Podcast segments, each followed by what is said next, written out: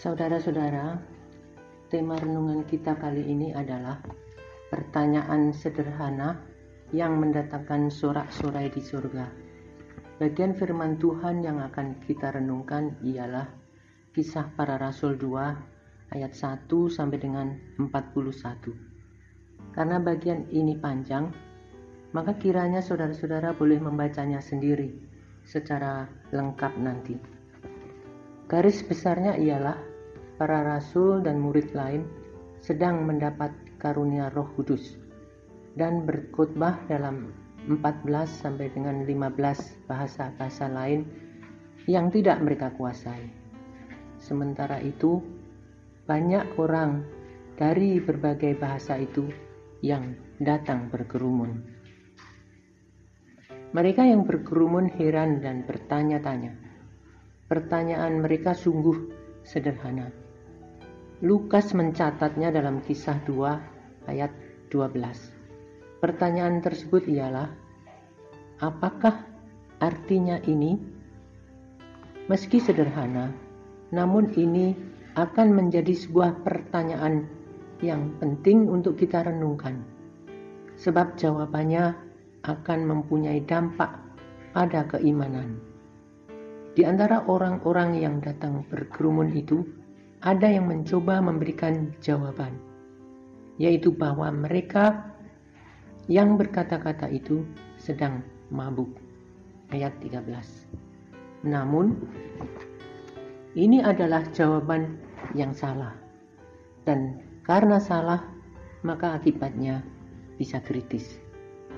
Saudara-saudaraku, apa akibat yang amat mungkin terjadi karena jawaban yang salah ini?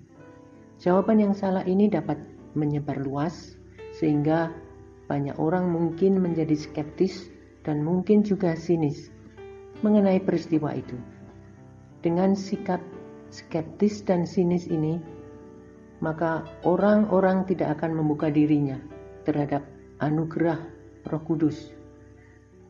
Juga, jawaban yang salah bisa membuat orang-orang tidak mendapat pencerahan dari peristiwa tersebut melainkan mungkin keliru dalam pemahaman mereka tentang pencurahan Roh Kudus.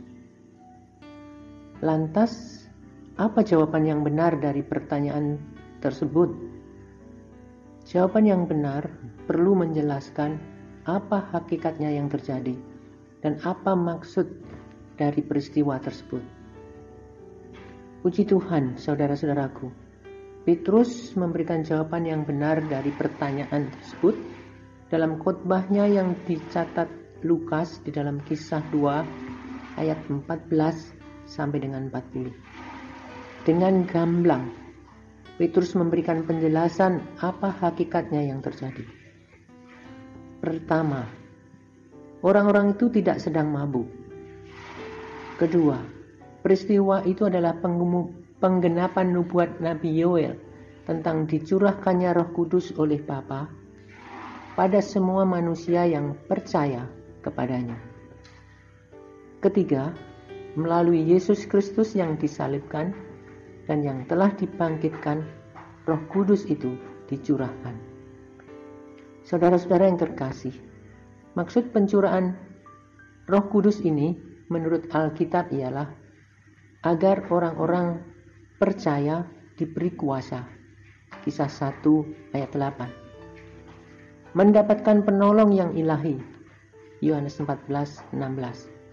Mendapat pengajaran dari Roh Kudus tentang segenap kebenaran Tuhan Yesus. Yohanes 14 26. Dan menjadi saksi-saksi Kristus. Kisah 1 8 dan Yohanes 15 26. Dalam khotbahnya, Petrus menyatakan juga bahwa mereka yang mendapat curahan Roh Kudus akan bernubuat, mendapat penglihatan, dan memperoleh mimpi. Kisah 2:17. Nubuat, penglihatan, dan mimpi ini semuanya merupakan karya Roh Kudus di dalam diri orang percaya yang akan bertema Kristosentris, yakni artinya menginsafkan manusia akan dosa, kebenaran, dan penghakiman. Yohanes 16, 8. Dan tema Kristus-sentris itulah yang kemudian dikutbahkan oleh Petrus di dalam lanjutan khotbahnya. Kisah 2 ayat 22 sampai 36. Saudara-saudaraku, khotbah Petrus tersebut merupakan karya Roh Kudus yang memakai baik pengetahuan dan pemahaman Petrus mengenai kitab suci maupun pengalaman rohani Petrus. Dalam khotbahnya, Petrus mengutip kitab Nabi Yoel dan kitab Mazmur. Petrus juga memberikan kesaksian siapa Yesus Kristus menurut pengalaman rohaninya. Apa yang terjadi kemudian ialah orang-orang yang mendengar khotbah Petrus terjamah hatinya dan bertanya, "Apakah yang harus kami perbuat, saudara-saudara?" Kisah 2 ayat 37. Oleh hikmat dan kuasa Roh Kudus, Petrus menjawab, "Bertobatlah dan berilah dirimu dibaptis dalam nama Yesus untuk pengampunan dosamu dan kamu akan menerima karunia Roh Kudus." Kisah 2 38. Maka pada hari itu 3000 orang yang menerima perkataannya memberi diri mereka dibaptis. Kisah 241. Dalam Injil Lukas pasal 15 ayat 10, Tuhan Yesus berkata bahwa pertobatan satu orang saja mendatangkan sorak-sorai di surga. Maka pertobatan 3000 orang itu pasti akan membuat surga lebih bergemuruh dengan sorak-sorai. Dalam pelayanan kita di Perkantas, Mungkin saja ada pertanyaan-pertanyaan dari orang-orang yang kita layani. Pertanyaan-pertanyaan itu mungkin terucap dalam bentuk pertanyaan, tapi mungkin pula terucap dalam bentuk komentar, keluhan, atau bahkan sindiran.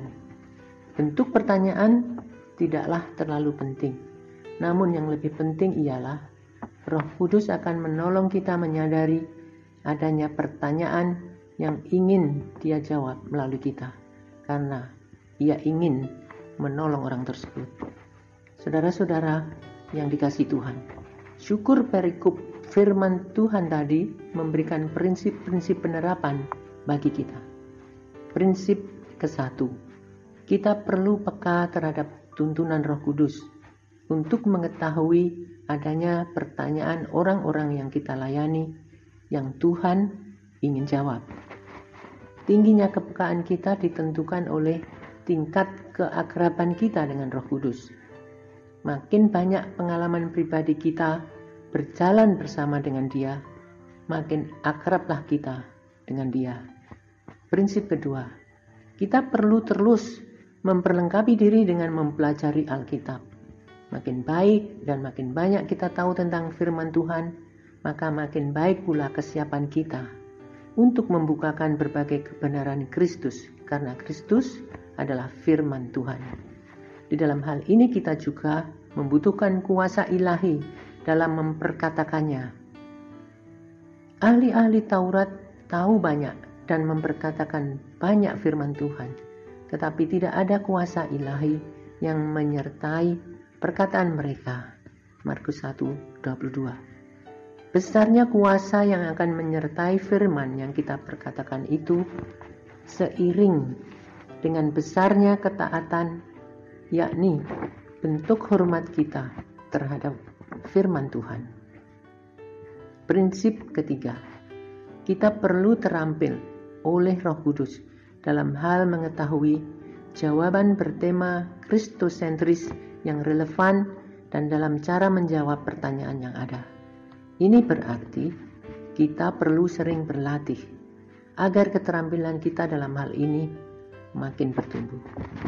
Saudara-saudaraku yang dikasihi Tuhan, kiranya Tuhan Yesus Kristus sendiri menolong kita dalam pelayanan untuk menjadi lebih baik dalam memperhatikan pertanyaan orang-orang, memberikan jawaban, dan mendatangkan sorak-sorai di surga. Amin.